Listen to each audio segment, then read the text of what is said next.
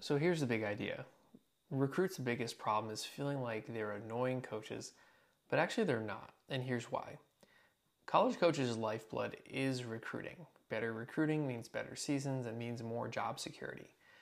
If you truly feel like you have the ability to help a team win more games, you've got a moral duty to help coaches see that. And not just for your sake, but theirs too. But why is it still awkward to talk to coaches? I think it comes down to a couple things.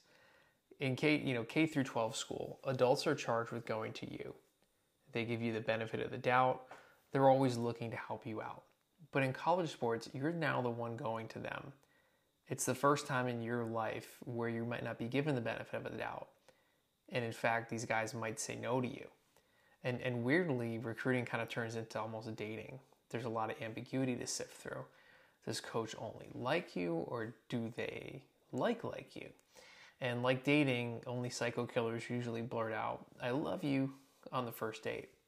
But for everybody else, it takes a few dates before you know the deal. But shouldn't coaches be recruiting you? After all, aren't they the ones looking for dogs and all that stuff on Twitter? I mean, sure, ideally, and there's definitely freaks out there that have such a tsunami wave of talent that coaches are going to find any excuse to say yes to them. But if you're listening to this, you're probably not one of them. So to recap, you're not annoying a coach, you're helping them. And no coach is going to cry themselves to sleep tonight because you DM them. Thanks for listening.